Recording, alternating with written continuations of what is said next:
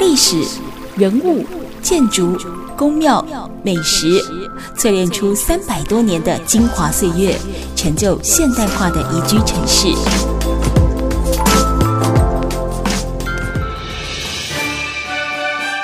走进台中故事馆，处处有惊喜，句句有故事。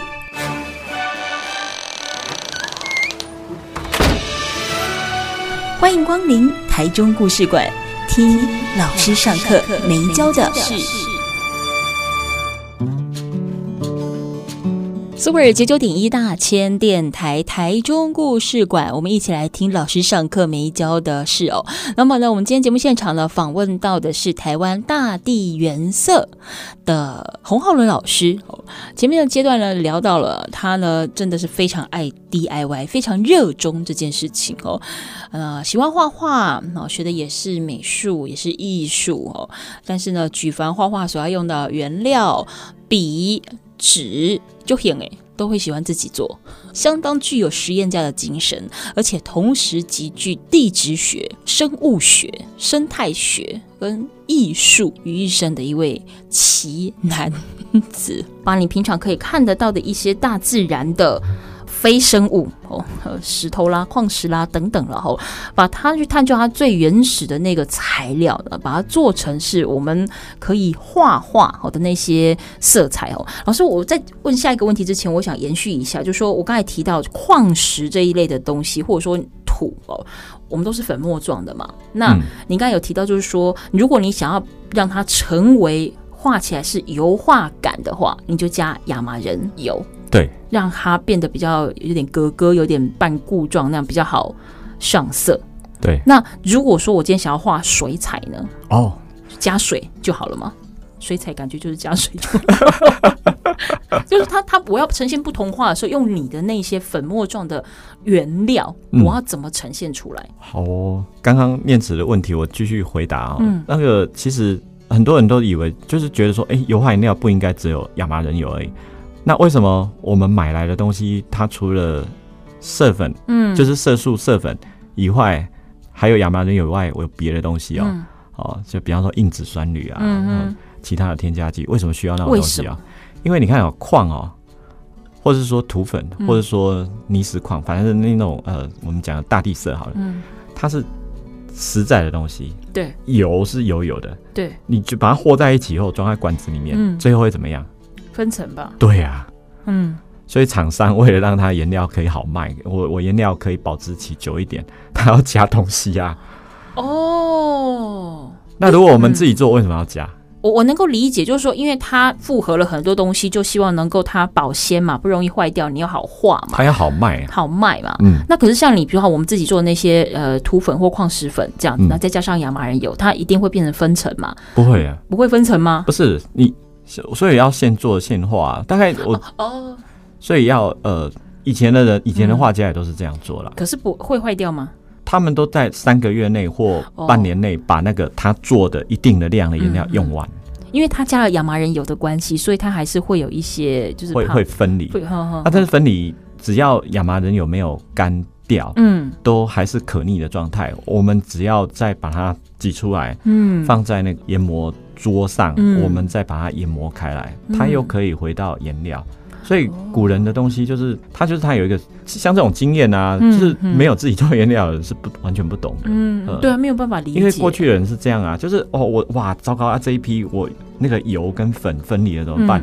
他就把它挤出来，嗯，然后再用那个水晶研磨杵再把它研磨回去，而且那个颜料又可以再就是把它混合一次的意思。对对，只要亚麻仁油不要干。嗯，那现在的人因为太习惯了，就是厂商就是就会加。方便啊。他们会加很多化学物质啊，嗯嗯，然后去，其实那个是颜料里面不需要的东西，嗯，那个才是变数，有可能因为添加那个东西，然后让颜色有一些变数，嗯嗯，那个其实就是分散剂啦，嗯哼，嗯嗯嗯。可是你说他加了那些微博的东西，变成是一个变数，但其实对于使用者来讲，我挤出来，我画上去，它其实颜色也不难看啊。它所谓的变数会产生的变数是什么？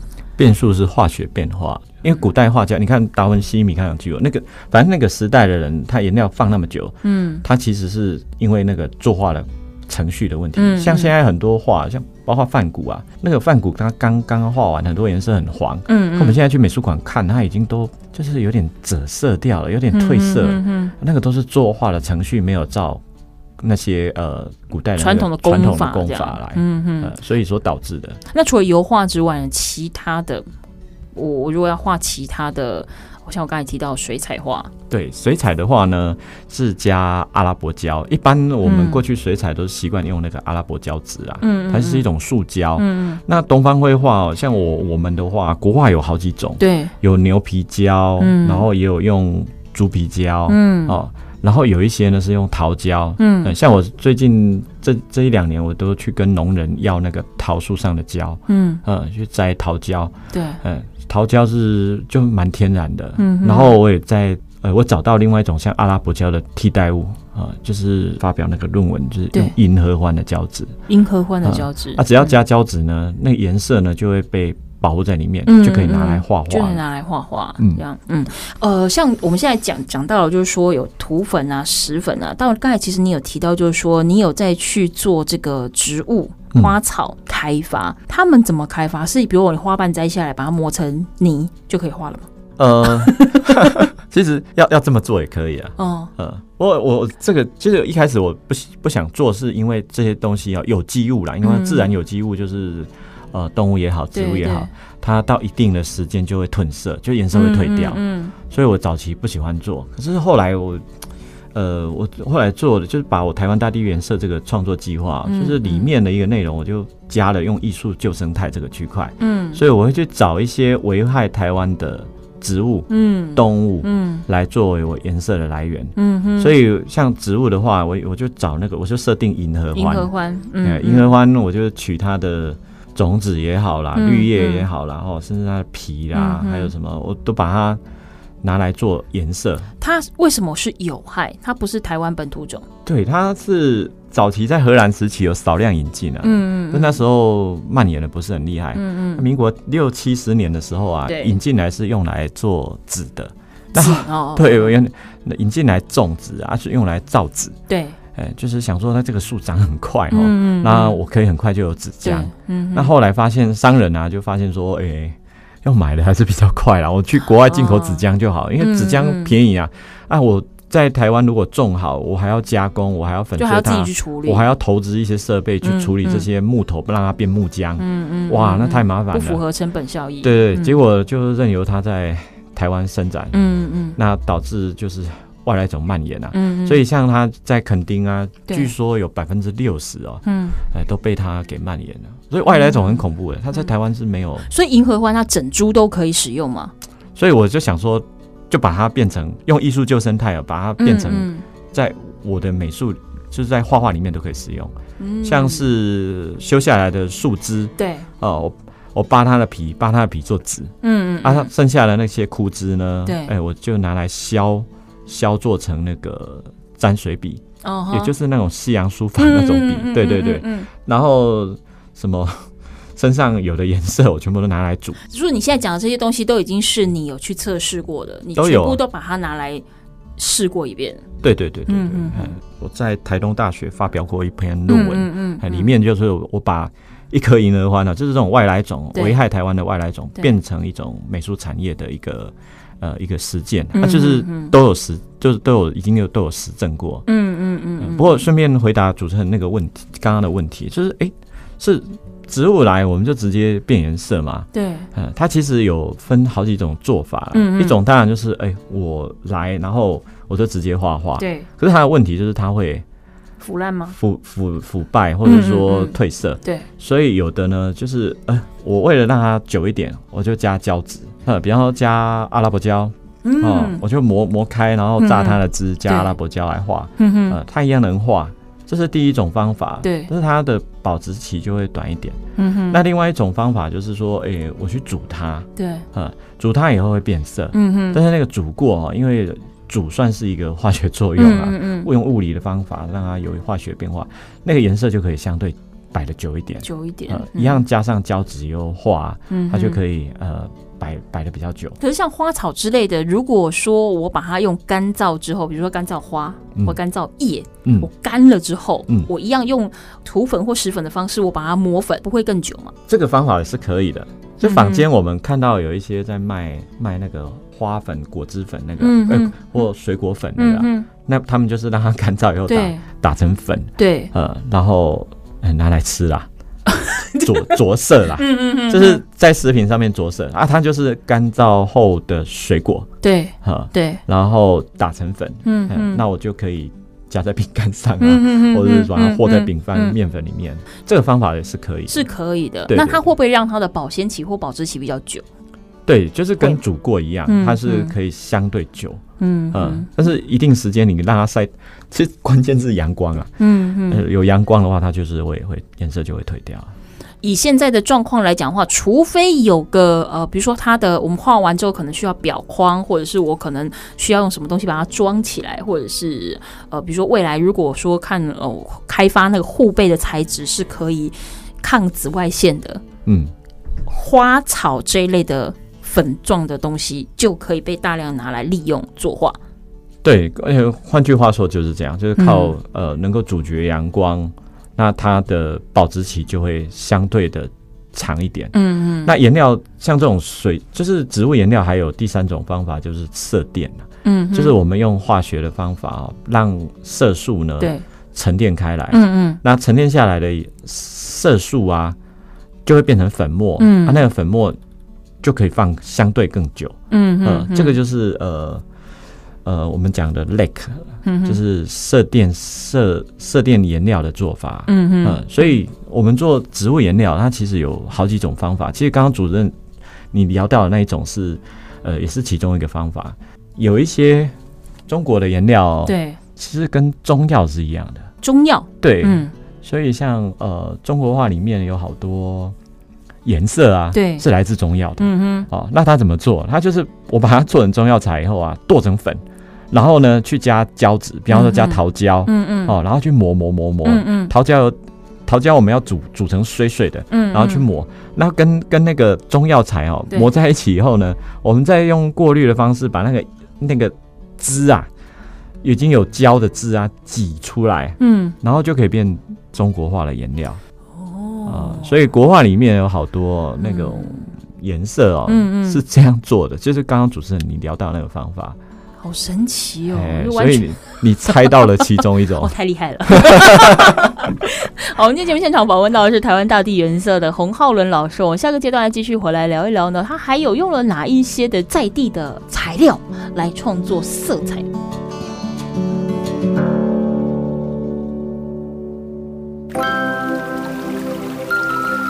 历史、人物、建筑。宫庙、美食，淬炼出三百多年的精华岁月，成就现代化的宜居城市。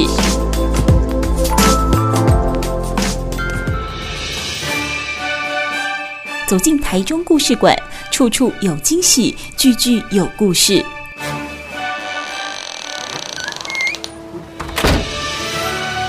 欢迎光临台中故事馆，一老师上课没教的事。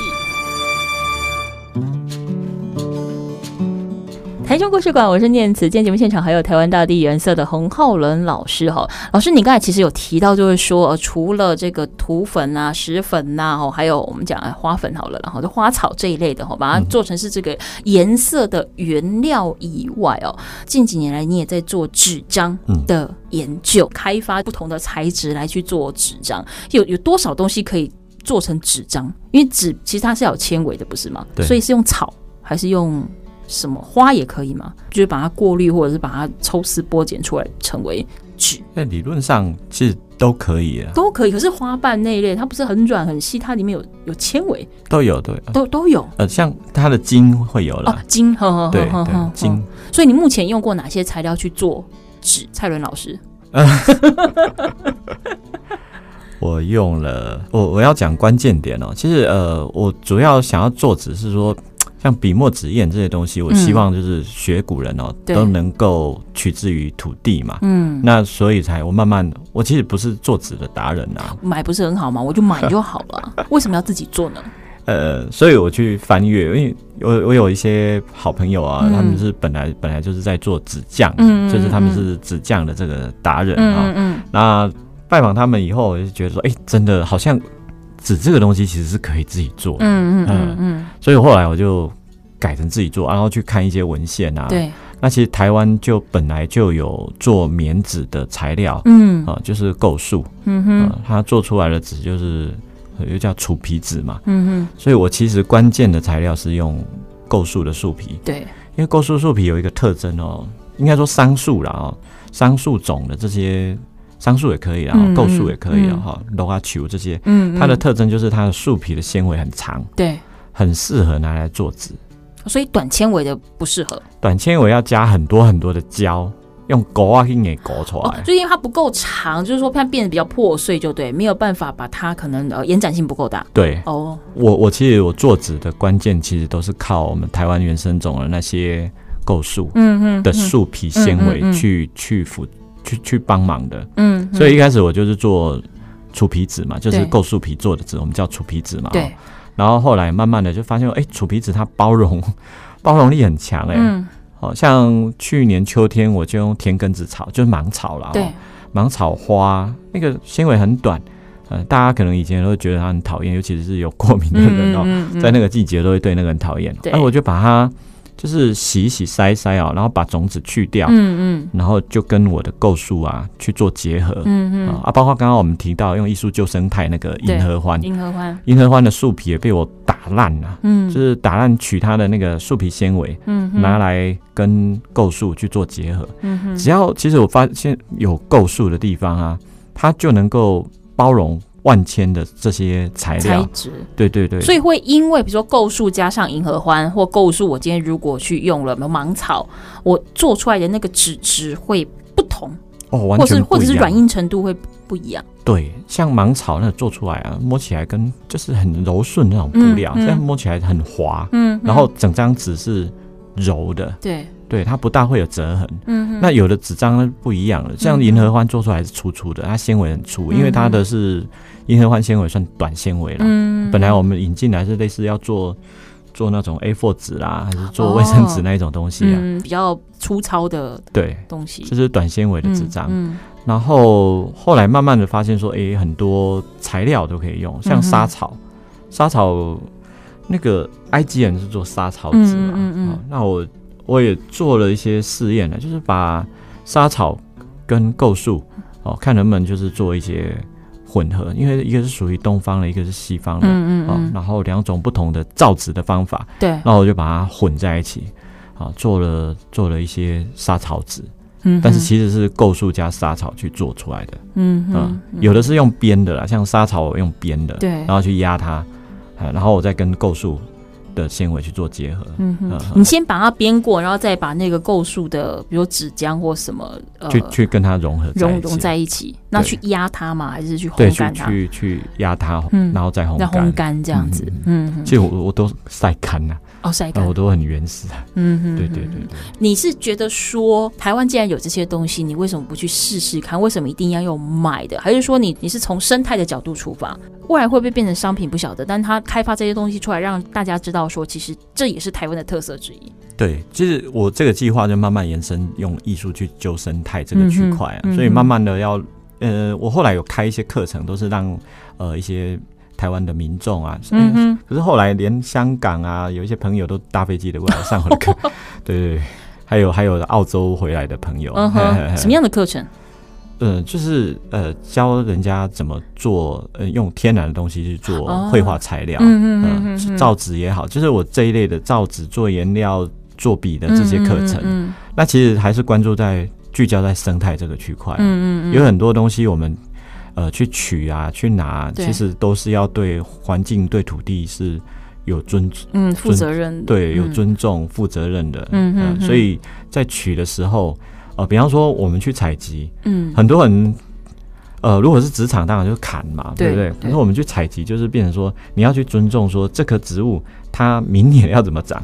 像构树，它其实是桑树种，那桑树我们的种法就是说，呃，大概一个人的高度以上啊，对，我们是都把它裁掉的，啊，让它明年呢，它就会去长那些树枝，嗯，啊，然后长那些树枝，我们可能桑树，我们就采取它的那个桑葚嘛，嗯嗯，然后构树其实构树也有花，也有也有那个果实啦，对，母构树也有果实，所以我们其实可以用适合那个植物它的生长的方式去做采集，嗯，就是可以对土地更多的尊重，嗯，可很多人在开发这种课程的时候啊，他是没有关注到这个的，他可能他是砍了。嗯，那砍完以后，这个课可能今年在这个里可以上哦。对，那下学期就没了。现在说法就是永续啊，思考到它的下一步是什么？对对对，嗯、所以我在授课的时候都会呃带学员知道说，其实我们要对自然敬重，对植物敬重。对，那这个它它东西才会永续。你要知道它的生命周期，嗯、然后怎么样去。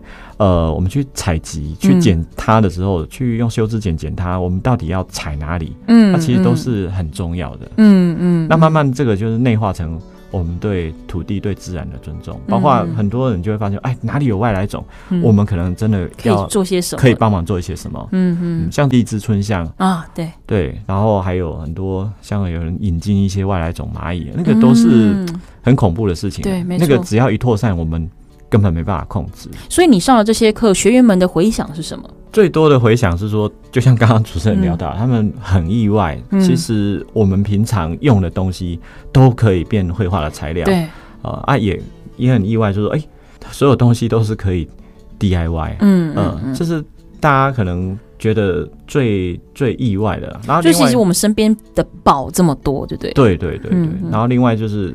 对土地尊重这件事情啊，我觉得他们会去慢慢延伸自己的眼界，嗯、他们会去上一些有机农务的课程啦、啊，会去我我觉得很多呃回馈大概是，比方说我们彼此之间师生间，他们有时候会 feedback 这些部分，对那我也会去关注像有机种植，对，或者说一些土地的一些新闻，对我觉得这个是。整个永续善的循环，善的一个循环，对，嗯嗯嗯。所以其实您不只是地质学家，从 我不是，你是跨界艺术家。不要说学家，你压力会很大，研究地质，然后研究生态。还研究植物学吧，我想。哦，今天我们现场访问到的是台湾大地原色的洪浩伦老师哦，他真的是很宝的一个人哦。我们下个阶段回来，我想要聊一聊，就最后一个阶段的时间，想要请老师聊聊，我对这一个技法还蛮有兴趣的——松烟熏画。凡夫俗子如我，就是我觉得画画应该就是拿起画笔，不管你是毛笔、水彩笔，好，任何的笔，好，你彩色笔，你为铅笔，好。我没有想过，就是用烟熏的方式，烟熏不是烟熏火腿之类的吗？烟熏鸡肉吗？会烟熏出一幅画，这到底是怎么熏来的？我们下个阶段回来聊。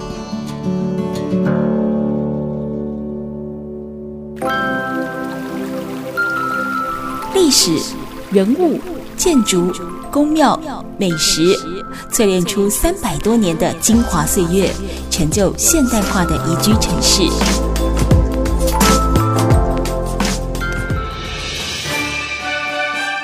走进台中故事馆，处处有惊喜，句句有故事。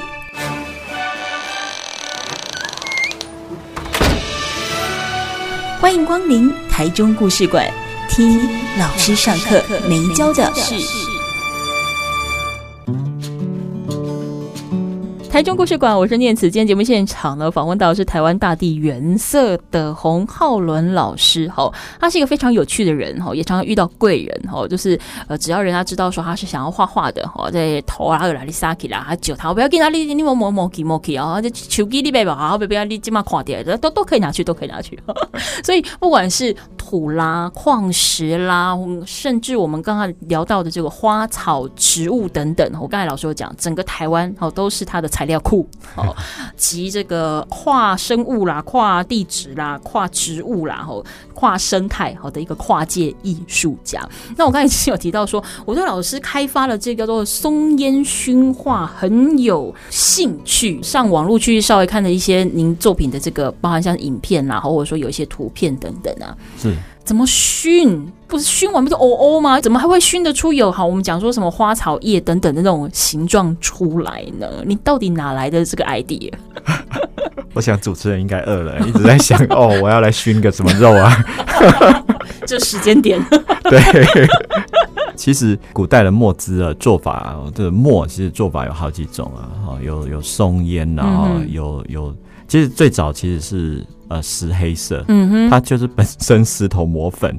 然后去加动物胶，嗯、让它变墨汁。嗯嗯，呃，就是这是第一种啊，嗯、就这种就随着时代就淘汰了，对就后来没有嘛。嗯，那后来呢，就发展出松烟。松烟的历史还蛮久的，就是利用松树哈，它的树枝。那松树的树干呢，应该这样讲，就是木材的部分哦，我们去点它，但是点它呢，又不能让它完全燃烧。嗯嗯，所以要把它罩住，罩住以后让它在里面闷烧，它就会产生烟。嗯，然后。再去刮它的烟灰，嗯，不是碳哦，是烟灰，嗯，然后那个烟呢，要看它在哪一层哦，越上层的越好，因为为头顶请起的哦，嗯，如以为如后，所以上等的烟是烟囱上面最高的那个烟，好，这是第二种松烟，嗯，那第二、第三种后来发展出，哦，松烟起来就麻烦了，哎，臭为球啊，嗯，就是哇，松树哪有那么多可以抽，尤其现在环保哦，现在根本没有松烟，因为。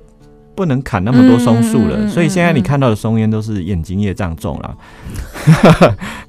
就是不能讲了，就是反正，然后后来就发展出油烟，油烟是什么？就是我们把很多植物油加个灯丝去烧，嗯，它它那个冒出来了，那个光的最上面呢会有黑黑的，嗯嗯，嗯，嗯，我们再用那个陶瓷的罩子啊罩在上面哈，那烟呢就会在上面呢像熏一样。啊，还不就是哦哦鸟吗？那上面有什么东西可以画画吗？不黑哦哦黑，你给它刮下来。这日本都还有刮下来。对对对，那个叫碳素哈，你刮下来，我们现在的松烟就是用那个做的了。现现在松烟不是松烟做的，都是用植物油去烧的。对对，那个碳素，然后把那个碳素呢刮下来，啊，去对焦，对焦就是混合动物的胶，像尤其牛皮啦、猪皮啦。其实传统水墨呃那个那个东西大部分是猪皮跟牛皮啦。嗯嗯。那可是猪皮牛皮你放久了会怎么样？臭啊！哦，臭死了，超恶的。嗯。所以要添加中药材，像冰片啊，然后去把那个味道中和那个味道压过去。所以墨条为什么会香？不是墨的香，哎，是中药香啊。所以那个中药的配比很重要，你要压过那个死猪皮的臭味。嗯。呃，所以墨条是这样做的。那为什么我后来会去会去做松烟熏化这件事情啊？最主要是还是我去看古人哦，那个松烟原来是这样做的哦。就其实那个在在那个天工开物里面有教了，嗯嗯，呃，它里面呢有画图啊，对，哎，教人家怎么做。嗯，那我其实我就想说啊，这个东西。我我们我虽然不去砍松树啊，我周遭有很多农民伯伯是种松树的。对，像刚刚 呃来节目受访之前呢，大概一个小时我才去找那个农民伯伯。嗯，嗯，他刚好最近修枝哈，在雕那个枝。哦，他一定的时间就是要去雕它，那一定要去修它，嗯，它才会长得更好。对对对对，啊，刚好我就看到那个，他请师傅在雕，嗯，然后我就跑去说。啊，那个大哥刘大哥，你我可不可以再跟你要一些那个你修剪下来这些松枝哦？嗯、我要拿去烧烧那个松烟。他说好啊好啊，你看到的全部都可以拿。真的哦，台湾哦，真的是最美的风景，就是人，真的是人。被宰力推了，嗯，因为他也没有用啊，就是他堆堆在那里当堆肥。嗯哦哦，我说那你会把它烧掉？他不会不会不会。哎，他也是比较友善土地的，嗯嗯，就是园艺者、农农农夫，对对对。然后我收集回去一样啊，就是还是会会做一些处理，这样，然后才开始烧。所以那些松枝你拿回去之后，你要先冰工啊，先给它拍打啦，是工让要让它里面的水分呃干燥之类的，还是说我直接就可以去烧它？对，如果我们照天工开物啊，它里面它其实要先让它流胶。流胶就是说，我们去收，嗯，松流是流掉的流，还是流下流掉的流，让那个树皮里面的胶质哦流掉。对，那我用的是洗腐的材料嘛，嗯，那我没办法让它流掉，我怎么办？我就去曝晒它，晒到那些那个皮都烂掉以后，嗯，我才去烧，啊，这样烧出来呢，就相对比较不会有那么多胶质的。嗯，它其实胶质也是因为有带水分嘛，所以你晒它的话，其实水分一掉了，胶质就会变少。对对对，刚好我刚刚跟那个农民伯伯啊，就是刘大哥在聊这个区块，他他以为我要用那个胶纸，我说没有了，我也是回去都要。你该不会请人家刘大哥说不吝惜帮我跑跑啊，我啊，各位家来洗 他说对啊，他说哎、欸，你可以看一一堆哈，一堆卡大，你先去 Q 一堆，而且卡大嘛，你过去可能再来 Q。他人好好哦。对啊，所以台湾人真的是，嗯，像你去开发这个松烟熏画，你要完成一幅画，有没有一定要烧多少的这个松枝，或者说你要踩它多少的那个烟灰啊，才能够完成？一些古人是刮它的烟灰嘛，刚刚我们没有聊完哈，就是墨汁其实就是烧完以后，我们就刮它的烟灰。然后再利用它的烟灰去加胶纸做成墨条才画画。那我当然不可能做墨条，因为我那个量很少。那我怎么做？我就刮下来以后直接加胶，嗯，然后把它磨开来，嗯嗯，我就跟我做那个油画颜料跟做水彩颜料的做法是一样的，嗯嗯，所以它是薄薄的一层，嗯，呃，薄就是做成浓稠状的，对，呃，我没有让它变干燥变成墨条，然后再沾水就可以画画。嗯，可是松烟熏画就是我自己开创的啦，因为。过去的水墨就是都是取它的松烟，嗯，啊，取它的烟嘛，我们不能用烟来画画嘛，嗯，对，嗯、所以我后来呢，啊，就直接在我处理好的画布上面啊，然后烧的时候呢，直接接管子 去熏，把它引到对引到画这样对引到画那边了去熏它。我看你的那个作品当中，你不是只有熏它，你还是会有一些你想要的那个图案图形，对不对？哦，那就是用它烧完的那个。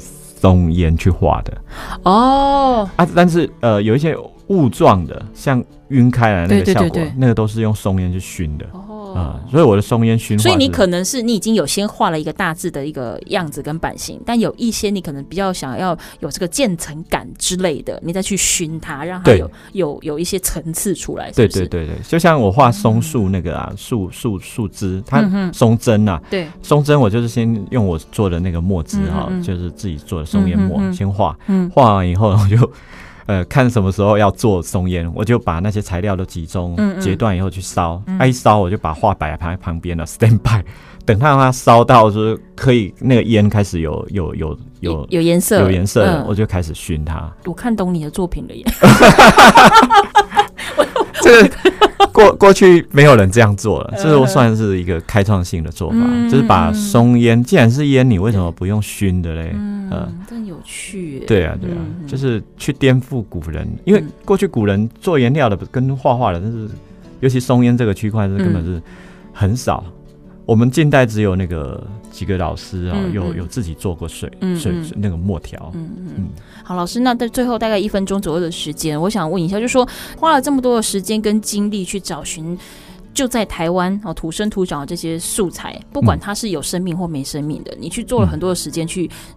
实验，并且去实践，有我们现在这个台湾大地原色。嗯、当然，除了一个创意的展现，跟你自己探索哦的那个乐趣以外，你有没有想要跟大家传达更多什么样的概念？最主要就是我们要珍爱土地这件事啊，嗯，嗯，让大家都能够去知道说，我们很多习以为常的事情啊。嗯不是我们想的那样，而且这些习以为常的事情是对土地是不尊重的。嗯嗯嗯、呃、那有没有机会回到过去，回到对自然尊重的那种生活？我觉得是很重要的，嗯、让大家知道说，哎、欸，我我们对土地可以有不同的看法的时候，那台湾这个不论生态也好，或者什么。生活也好，都能够永续下去。嗯，嗯，简单但是不简单。很多东西你看起来习以为常，它好像也没有什么的，很简单的。嗯、那它其实可以透过不同的巧思，或者说像老师现在在做的事情一样，它可以华丽变身，可以变成是一个很美的作品，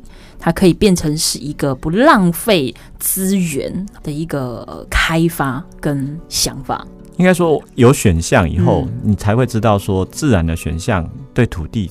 对自然才是永续的啊！有的可能你如果没有机会有这个选项，大家可能就还是呃得过。应该是说，过去大家不以为这可以是选项之一啦。嗯，对。但因为现在就是可能包含老师或渐渐有一些人开始对这样子一个所谓的生态或环境的议题，或者说人工熊肝蛋是爱台湾哦的这个想法开始萌芽了之后，我会去找很多的方式来做实验，为了符合爱台湾这一块。土地的想法，他只是用不同的手法而已嘛，对对不对？对，所以还是回归到本质。只刚刚我来讲爱台湾，啊，你不如用行动去证明讲你别安怎爱台湾，用艺术爱台湾嗯，嗯用艺术爱台湾。OK，好，我非常感谢台湾大地原色的洪浩伦老师接受访问了，谢谢你，谢谢。台中故事馆，我是念慈，我们下礼拜见喽。